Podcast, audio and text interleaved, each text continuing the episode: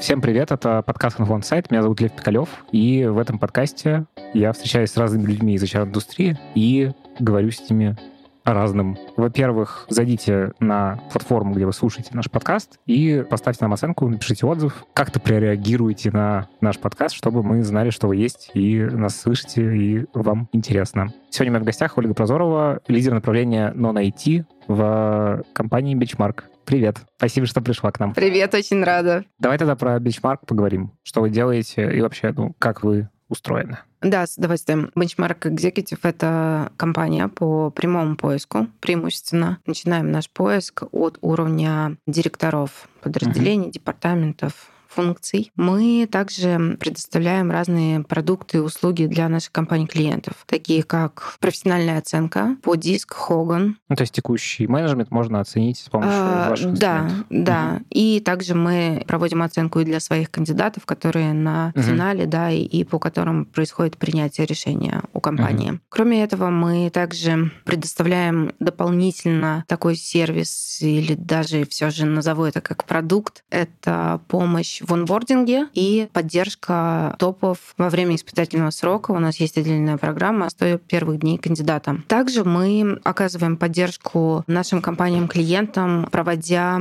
профессиональные воркшопы, тренинги. Чаще идет запрос от компаний по инструментам хантинга, по инструментам, которые мы применяем в нашем прямом поиске, для того, чтобы мы делились нашими лайфхаками и помогали mm-hmm. им тоже успешно закрывать проекты. То есть вы, с одной стороны, как бы прямой поиск поиск делаете, с другой стороны, вы, если компания хочет внутри эту экспертизу наращивать, вы помогаете им, собственно, да, обучаете. Да, потому что мы прекрасно понимаем, что найм намного активнее идет внутри компании, чем даже предоставляется консалтингу. Мы всегда готовы поддержать внутреннюю команду подбора да, для того, чтобы дать им те инструменты, которыми они могут пользоваться при найме, если не топ, то синер, например. Mm-hmm ролей. Также мы еще проводим с помощью наших э, партнеров стратегические сессии, фасилитации, бизнес-игры, и мы прислушиваемся к тому, а, что хочет компания получить от нас или какая им нужна поддержка. То есть мы стараемся предвосхитить и предложить какие-то варианты да, решения тех или иных проблем. И, например, те же стратсессии, которые мы предлагаем, обычно они рождаются, эти запросы рождаются из э, запроса на поиск. Ну да, то есть вы, получается, и тут на стадии условно принятия решений, и вот по всей этой воронке дальше идете, помогаете. Да, очень важно. А, я здесь сразу да, добавлю, что на самом деле очень важно познакомиться с бизнесом, так именно глубоко познакомиться и понять а, не просто их запрос на найм, а понять а, в целом, что происходит в компании, оценить, насколько, например, лидеры топ-менеджмент смотрит в одном направлении в рамках стратегии, в рамках целей, которые они ставят, какого они хотят видеть а, себе коллегу в топ-менеджмент, да, uh-huh. то есть если мы говорим, что обычно принятием решения занимается не только SEO, да, а еще и команда, а, команда да, то очень важно как раз увидеть и оценить, насколько они смотрят в одном направлении. У нас, например, а, совершенно недавно родился запрос именно на страцессию, только потому что мы несколько раз уже возвращаемся к запросу на поиск одного ключевого члена команды. Это креативный директор. И мы встречаемся, собственно, с фаундерами. Их два. И понимаем, что они совершенно смотрят в разном направлении на креативный отдел, какими компетенциями должен обладать креативный директор, да и вообще какой у него даже функционал должен быть. Uh-huh. И к этому запросу мы возвращаемся уже второй раз. И пришли к выводу, что в первую очередь... Надо разобраться. Да, да, да, да, да. Надо разобраться вообще, uh-huh. что происходит в команде, чтобы услышали друг друга фаундеры, чтобы они нашли для себя вот эти точки соприкосновения, чтобы они создали для себя сначала идеальную такую картину вообще, как должен выглядеть их креативный департамент, э, кто его должен возглавлять и какие вообще цели перед этим департаментом будут ставиться. Поэтому в первую очередь, когда мы работаем с компанией, для нас очень важно провести ряд встреч или же одну, но такую очень важную и ключевую для того, чтобы понять, кто перед нами, угу. что за компания и какая она изнутри. А расскажи немножечко общих данных, сколько у вас в компании людей работает, какие отделы, как выстроены вертикали, вот это все. Нам 6 лет, мы достаточно молодая команда, очень сильно активно растем, развиваемся, масштабируемся, и это касается и нашей команды. За прошлый год к нам присоединилось плюс 10 новых членов команды, и в этом году мы продолжаем такой же найм к себе. И сколько у вас всего сейчас? Сейчас нас 23, и я думаю, что цель нашего года 30 э, человек в команде. Uh-huh. Для нашей сферы это достаточно крупная команда. У нас есть две основные вертикали. Это Executive for Business, собственно, non-IT, и Executive IT. Это значит, что мы в одной вертикали занимаемся наймом для бизнеса, то есть это управленческие позиции для таких функций, как финансы, HR, операционный, коммерческий департамент, блоки. Uh-huh. И второй — это IT и продукт. Здесь, соответственно, мы исключительно да, ведем такие именно IT-роли. Это CIO, CTO, CPO. Также мы здесь занимаемся наймом команд разработки. И скажу, почему, собственно, у нас есть и одно, и второе направление. Дело в том, что наш фокус изначально, и, опять же, в последнее время еще больше усилился, фокус на IT, digital и. У меня тут, собственно, отсюда есть да, сразу внутренний вопрос. Сейчас вообще странно, наверное, представлять хоть какой-то бизнес без какой-либо диджитализации и какой-то, значит, IT-составляющей, потому что просто она как бы повсюду сейчас, ну, условно, ларек с шаурмой уже как бы диджитализирован. Факт. Вот. Поэтому произошел такой тоже для нас рост, и в том числе изменения, потому что до, например, ковида у нас было такое отдельное направление, оно звучало как такой B2C-сегмент, да. А то есть у вас деление было другое? Да, было другое деление. Сейчас uh-huh. мы поняли, что у нас больше функциональное деление, то есть есть, опять же, бизнес-роли, есть IT-роли, роли и какие они. Один консультант отвечает за маркетинг медиа, другой отвечает, опять же, за финансы и HR, третий отвечает за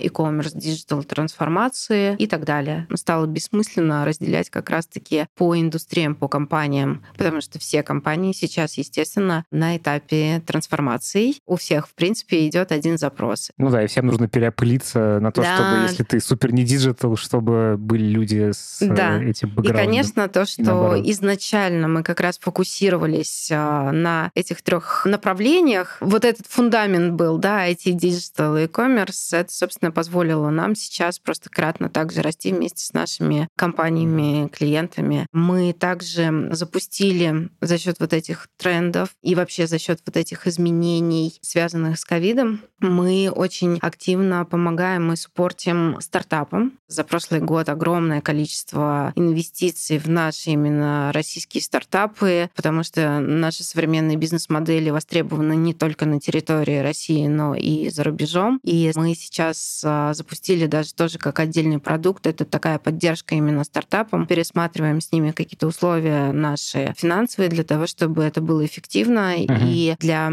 стартапов это тоже было комфортно по условиям. И, собственно, мы таким стартапам помогаем именно формировать ключевые команды. И вот здесь у нас там тоже есть еще отдельная а, программа онбординг. Это когда, да, еще такие молодые компании, в которых не выстроены никакие процессы. И за счет невыстроенных процессов очень часто люди покидают компанию, потому что все турбулентно, все нестабильно. И вот как раз мы тоже разрабатываем такие программы, которые помогают таким молодым именно командам иметь такую основу во время испытательного срока, чтобы был какой-то план, да, поэтапный угу. внедрения в роли и такой адаптации, где мы тоже оказываем поддержку. Окей, значит, расскажи про HR ваш отдел, потому что тут с клиентами всегда интересно, потому что, с одной стороны, обычно функции HR — это, ну, какая-то часть, то, на чем mm-hmm. в целом стоит бизнес, помимо продукта, там, маркетинга и всего-всего. То есть это такой, как бы, одна из частей просто компании. А у вас получается немножечко по-другому, потому что у вас это там, еще ключевая экспертиза ваша. Как вы у себя это все выстроили? У нас нет HR. Мы все несем ответственность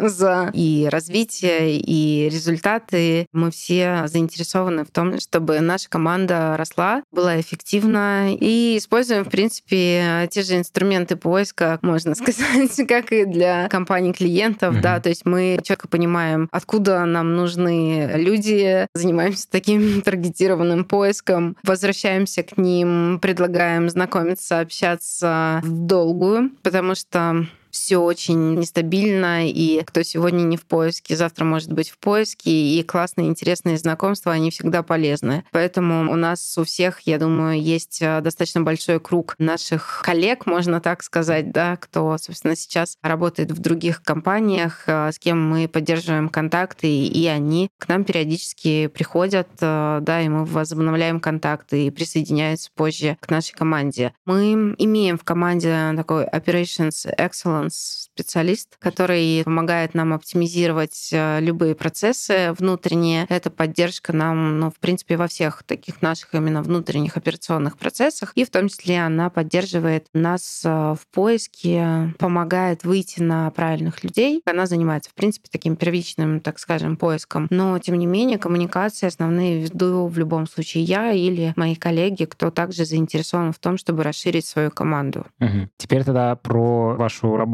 с клиентами. Ты занимаешься поиском людей, там, операционный директор, финансовый директор, такие роли примерно? Я в первую очередь являюсь э, лидером направления, и моя главная сейчас э, зона ответственности — фокус на клиенте. То есть я больше про бизнес-девелопмент. Это встречи как э, с текущими клиентами для того, чтобы как раз разобрать их запросы, оценить наше участие, нашу помощь да, в дальнейшем развитии для компании. Рассматриваем, опять же, разные варианты нашей поддержки. Это не только прямой поиск, да, но какие-то еще дополнительные варианты. Плюс это безусловно, не бизнес, когда я встречаюсь э, с потенциальными компаниями, знакомимся, рассказываем о том, в чем наши успешные стороны и так далее. Но, тем не менее, я веду и самостоятельно поиск. Моя сильная экспертиза — это финансы HR. Вот, давай тогда про них поговорим. Что это вообще за люди такие? Какой-то можешь портрет описать? Можем про одних, про других. Просто вот интересно более глубоко понять, что это за люди, какие они нужны на разных стадиях компании. Ну, немножечко это все попытаться систематизировать, чтобы люди, например, которые внутри компании нас слушают, могли на себя это как-то переложить. Ну, условно, там есть компании, которые мучаются в поисках, там,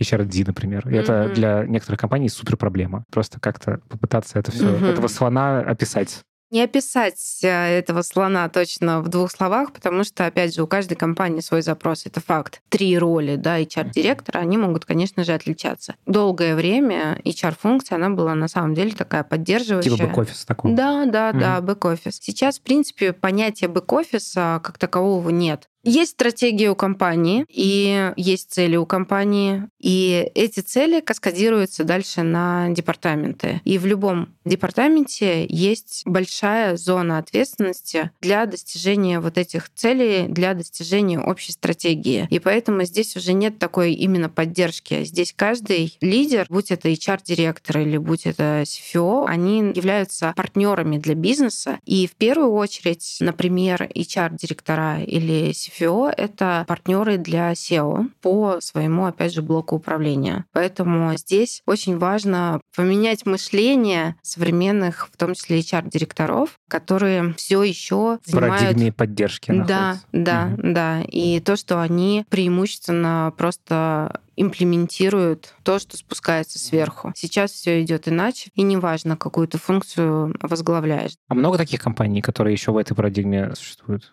Вообще, к вам часто приходят с таким запросом? Опять же, так исторически сложилось, да, что 90% наших компаний — это технологичный бизнес. И если есть те же 10% а, более классического бизнеса, это может быть там ритейл, FMCG, фарм-компания, они уже на этапе трансформации. То есть к нам приходят уже в тот момент, когда уже идет запрос на совершенно другой формат а, там, да, управленца. И вот с такими задачами мы работаем. Например, у меня был успешный кейс. Это когда компания, некоммерческая организация, а в сфере искусства и культуры очень известная, пришла запросом на HR-директора из технологичного бизнеса. Вот это mm-hmm. был очень интересный кейс, потому что они понимают, что их главная задача сейчас — это формирование команды, это люди, это внедрение современных HR-практик, потому что в команде работают именно современные, опять же, там, зумеры, да, и вообще современные люди, которые следят за всеми трендами, mm-hmm. и поэтому им нужно нужно использовать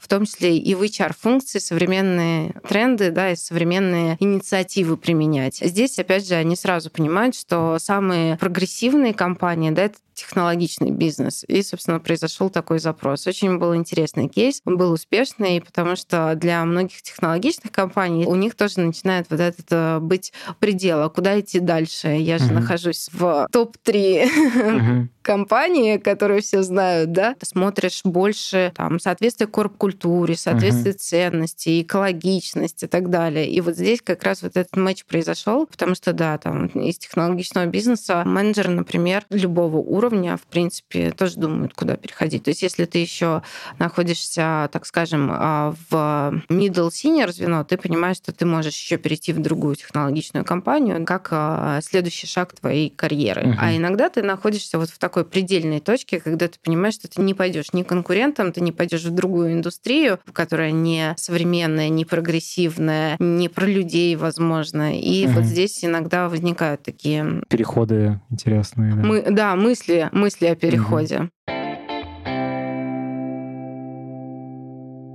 Может, глупый вопрос. Откуда вообще вот эти там HR-директора берутся? как они появляются до того момента, как вы, собственно, их каким-то образом находите. Вот, типа, что это за карьерные треки? Вот именно тех, которые не в парадигме поддержки существуют, угу. а вот, ну, уже с пониманием того, что это история про партнерство. А ты знаешь, а, здесь вопрос не про твой карьерный трек, потому что ты можешь идти по классическому пути, а здесь скорее про эмоциональный интеллект, про саморазвитие, про отслеживание, опять же, современных трендов и такая аналитика себя, насколько тебе это откликается. Да? Вот есть тренд, даже это, в принципе, не тренд, это такая эволюция просто компании. Мы все эволюционируем, да, и компании тоже, и роли в компаниях тоже меняются. И вот э, есть данность уже, да, что HR — это такой сильный партнер для бизнеса. Он может быть э, как HRBP, например, партнером для какого-то департамента, для какого-то mm-hmm. подразделения, или ты как HR директор, партнер для SEO, да, и для всего, опять же, для всей компании. Ты оцениваешь современный HRD. Должен быть инициатором изменений. Вообще, откликается это мне или не откликается? Угу. Кому-то это не откликается, потому что он ну, в целом не инноватор, он в целом не про изменения, да, он может что-то адаптировать э, локально в рамках своей зоны ответственности. Это исходит в том числе от компании, да, какие-то компании развиваются, а каким-то нужна поддержка. И я думаю, что на сегодняшний момент есть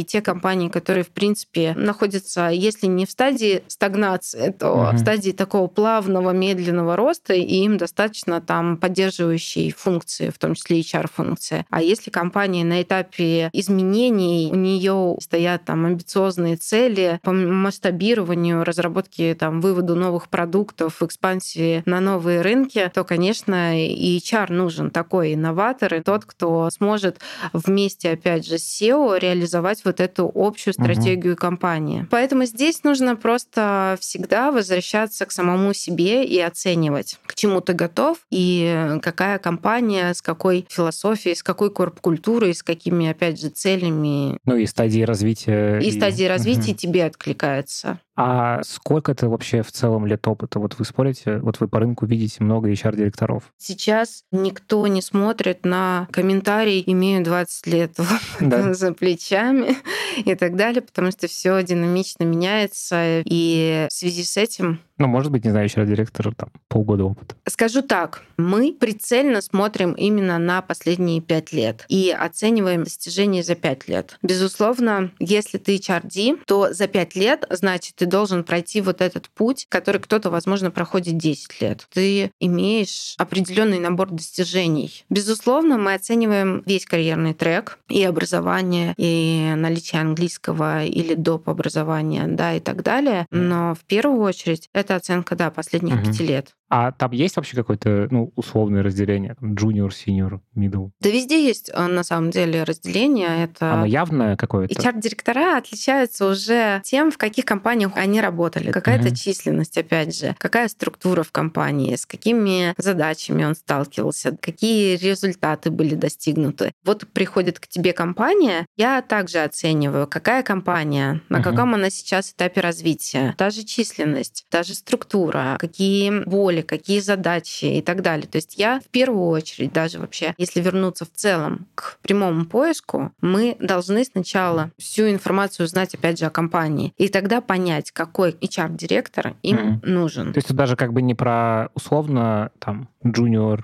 middle, senior — это про мэтчинг конкретной компании с конкретным топ-менеджером. Совершенно верно. Например, mm-hmm. есть задача, был ли в бэкграунде такой опыт, есть ли достижение именно под эту задачу. Скажи, особенности закрытия вот этих high-level вакансий у топ-менеджера в чем какие-то, может быть, ты видишь основные истории именно с точки зрения поиска и адаптации и вот этого всего? Я все же, наверное, сразу вернусь к методологии прямого поиска, mm-hmm. что самое главное — провести бриф брифинг с компанией клиентом и составить на основе этого брифинга точно описание идеального кандидата для компании, да, обозначив, опять же, есть ли такие на рынке или нет, дав какие-то рекомендации. Мы, как эксперты, тоже должны поделиться с компанией клиентом, кто в их компанию может подойти, опять же, под эти задачи. И на основе этого мы уже дальше таргетированно выходим на тех кандидатов, которые соответствуют mm-hmm. роли, соответствуют компании. Идет такая внутренняя наша глубокая работа, и это не моя лично. Над одним проектом работает от одного до трех угу. человек. И главная особенность это прямой поиск. Это прямой поиск, да. Безусловно, я, встречаясь с кандидатами, я уже могу сказать, о, это точно подходит в компанию А, например. Но это субъективное мнение. Естественно, оно должно все равно наложиться на... Ну, подкрепиться чем-то. Подкрепиться, безусловно, глубинным интервью по кейсам, чтобы я оценила его компетенции, soft skills, hard skills, конкретные достижения, мотивацию к переходу, угу. какие-то риски и так далее. И уже, конечно же, на основе всего такого сбора информации, да, я могу сказать, что тот или иной кандидат соответствует компании. В нашей профессии нужно быть максимально объективным. И за счет этого как раз и проводятся долгие переговоры. И это переговоры даже не одно интервью. Это могут быть несколько этапов интервью как внутри нас, именно внутри нашей команды, так и еще и несколько этапов интервью в компании. Вот я, кстати, Поэтому... про это как раз хотел спросить, сколько вообще по срокам такая вакансия закрывается? Просто по опыту, ну, от и до, если мы про HR-директоров говорим. От трех до шести месяцев. Это все тоже зависит, опять же, от уровня кандидатов и от э,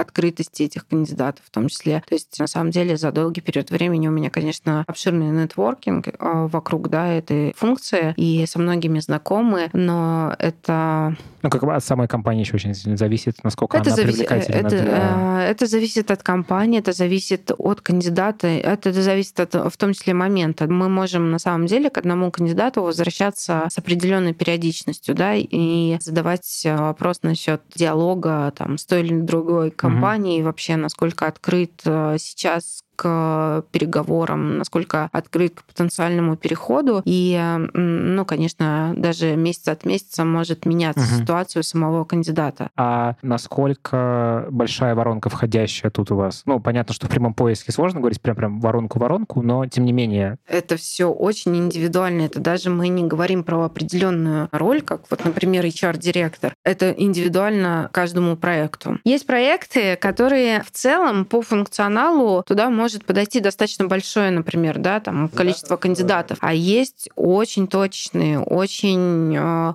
узкий, найм. специфичный запрос, угу. и, соответственно, здесь может быть супер узкая воронка. То есть я знаю пятерых людей, из них четырех могу показать компании клиенту, и через несколько переговоров э, там случится офер с кем-то из этих четырех.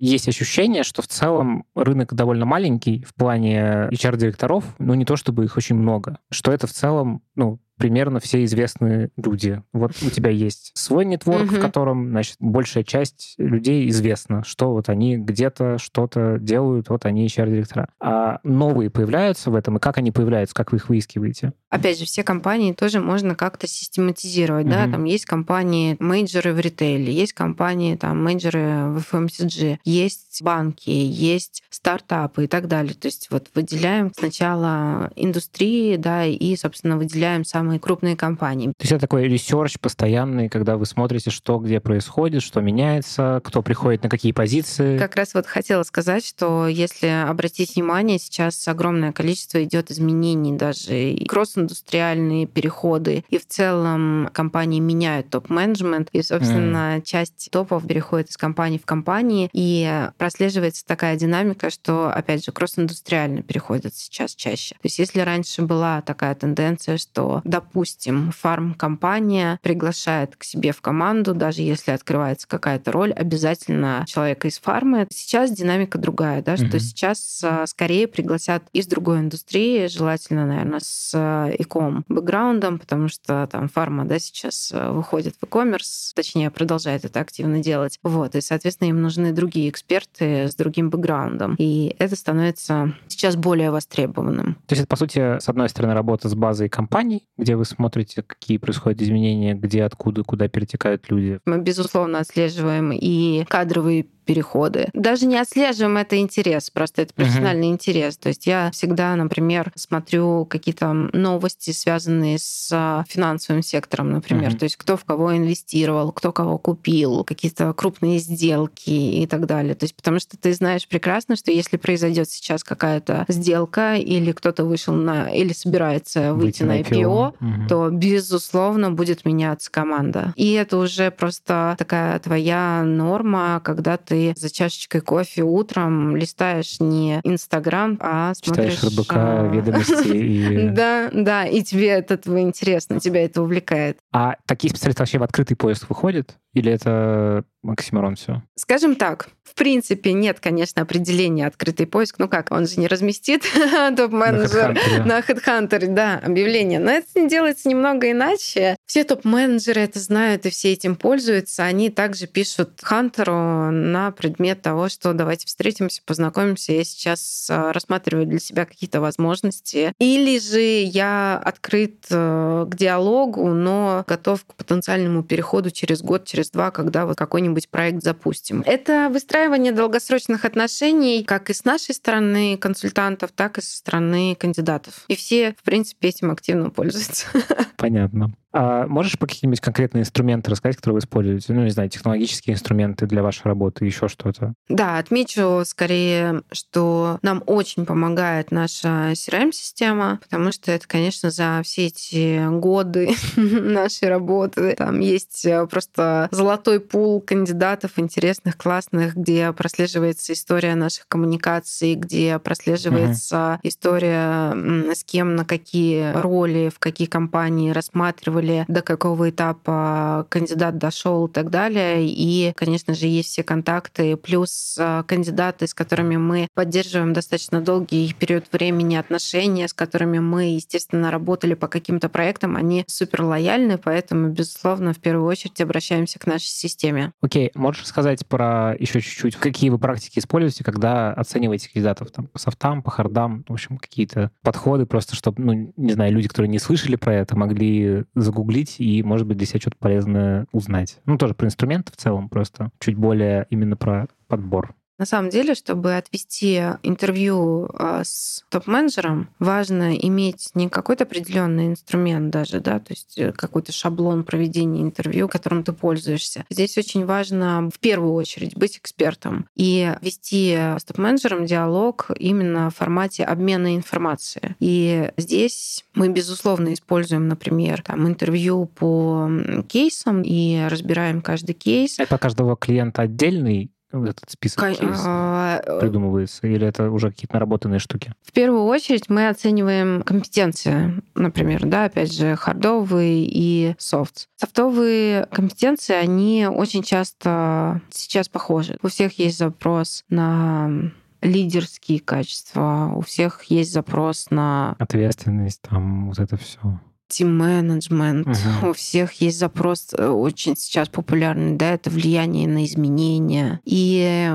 в процессе, опять же, интервью мы используем кейс, исходя из его опыта, да, то есть берем тот кейс, где он сможет э, как раз-таки разобрать, э, проявить себя как там, расскажет, как он проявил себя как лидер или поделится как раз-таки, как он повлиял на изменения, за какое время он это сделал, каких результатов достиг и так далее. То есть как бы они в целом похожи, но они немножко видоизменяются под конкретный То есть, кейс. да, то есть есть определенный набор компетенций, которые востребованы. И я знаю точно, что, например, там, встречаясь с тремя кандидатами подряд, я у них у всех оценю, например, лидерство. Потому что, ну, безусловно, это Без топ-менеджер. уже никуда. Да, да, да, Мгм. да, это топ-менеджер, и без этого никуда. Но какие-то кейсы будем разбирать с ними индивидуально. Давай, наверное, вот про эти 100 дней кандидата поговорим. Как эта вообще программа устроена? Я бы, наверное, рассказала в целом, да, что, опять же, мы, как тоже современная компания, думаем и постоянно разрабатываем внутри команды какие-то новые продукты, которые мы можем предоставлять нашим компаниям-клиентам. И сейчас мы задумались над тем, что, точнее, не задумались, мы, в принципе, сейчас сфокусировались на том, что, в принципе, процесс поиска, найма, выхода, он у нас вообще выстроен, уже все четко и слаженно, да, и системная работа уже присутствует. Но, тем не менее, понимаем, что для нас в первую очередь важно не только, собственно, нанять кандидата, но и чтобы он успешно встроился в компанию и продолжил дальше работать. И задумались над э, периодом вот этого испытательного срока и выделили два основных продукта, которые мы предоставляем компаниям, но на разных уровнях. Первый уровень — это, конечно, топ-менеджмент, и здесь мы разработали вместе с экс-консультантом McKinsey программу «Первые 100 дней кандидата». Это коуч-сессия, которая позволяет кандидату нашему, который уже вышел вместе с коучем, проработать э, какие-то запросы, проблемы, задачи, с которыми он столкнулся во время испытательного срока. Здесь я не могу рассказать детали, потому Мгм. что тема коуч-сессий, она ложится на кандидата. То есть э, он сам приходит с запросом э, к бизнес-коучу, и они дальше прорабатывают. А заказчик этой услуги кандидат, который Мгм. выходит, ну, точнее, э, человек, который вышел в компанию, или Мгм. компания заказчик этого коуча. Просто тут есть этический момент, кажется, в этом месте, потому что коучинг все-таки предполагает некоторую неангажированность. Это идет от кандидата, потому что кандидат, который приходит в компанию, во-первых, он испытывает да, вот Стресс. этот стресс, который связан с поиском работы, с приходом в новую компанию, а во-вторых, перед ним ставятся сразу достаточно такие важные задачи. Да? Это необходимость э, а, выстроить сильные партнерские отношения с SEO и с топ-командой, эффективно управлять своей командой, уже, а, собственно, достигать каких-то первых целей, потому что да, на испытательный срок всегда ставятся цели, задачи, по которым, собственно, кандидат будет оцениваться. Для топ-менеджера обычно это достаточно большой и объем задач, и ответственности, и вместе со стрессом. Поэтому наша была как раз идея помочь в первую очередь кандидату адаптироваться в этих всех условиях. Но про первые 100 дней мы обязательно рассказываем, конечно же, компании-клиенту и рассказываем, какие возможности компания получит, если кандидат пройдет эту коуч-сессию. Мы совершенно здесь э, не участвуем. То есть я, например, как э, аккаунт э, компании, я совершенно не знаю, о чем они говорят, И компания сама тоже не знает. и компания тоже не знает. Мгм. И здесь очень важен вот этот уровень конфиденциальности. То есть здесь должно быть все конфиденциально со всех сторон. То есть мы здесь вообще выступаем только как такие посредники, да, то есть мы предлагаем такую возможность. Компания может согласиться или отказаться. Соответственно, кандидат аналогично, он может согласиться или отказаться. Кто-то видит в этом преимущество, да, что, собственно, у него есть поддержка, внешняя поддержка и тем более профессионального бизнес-коуча. Кто-то, в том числе, да, кандидаты сами, они пока не видят необходимости, потому что они достаточно гармонично входят в роль, да, входят в компанию. То есть это опционально. Мы здесь только предлагаем как вариант, который могут использовать компании и кандидат. Вообще, э, хочу сделать один основной вывод. Огромное количество сейчас э, компаний, которые уникальны. У одних это корп-культура, например. У других это численность и задача. У третьих Рынок, там, а, индустрия. стратегия какая-то, да, развитие. У четвертых это может быть а, там скорость и изменения, новые проекты. И кандидатов огромное количество интересных.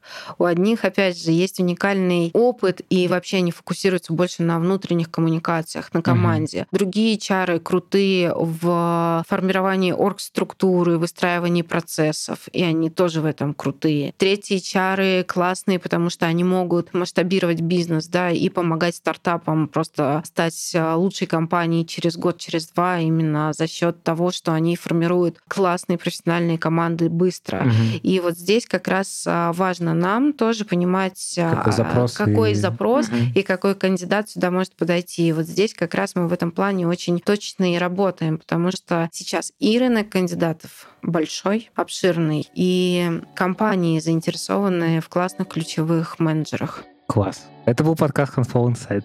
У нас в гостях была Ольга Прозорова из компании Benchmark. Слушайте нас везде, ставьте нам оценки, пишите отзывы и всем, всем пока. Всем пока. Спасибо.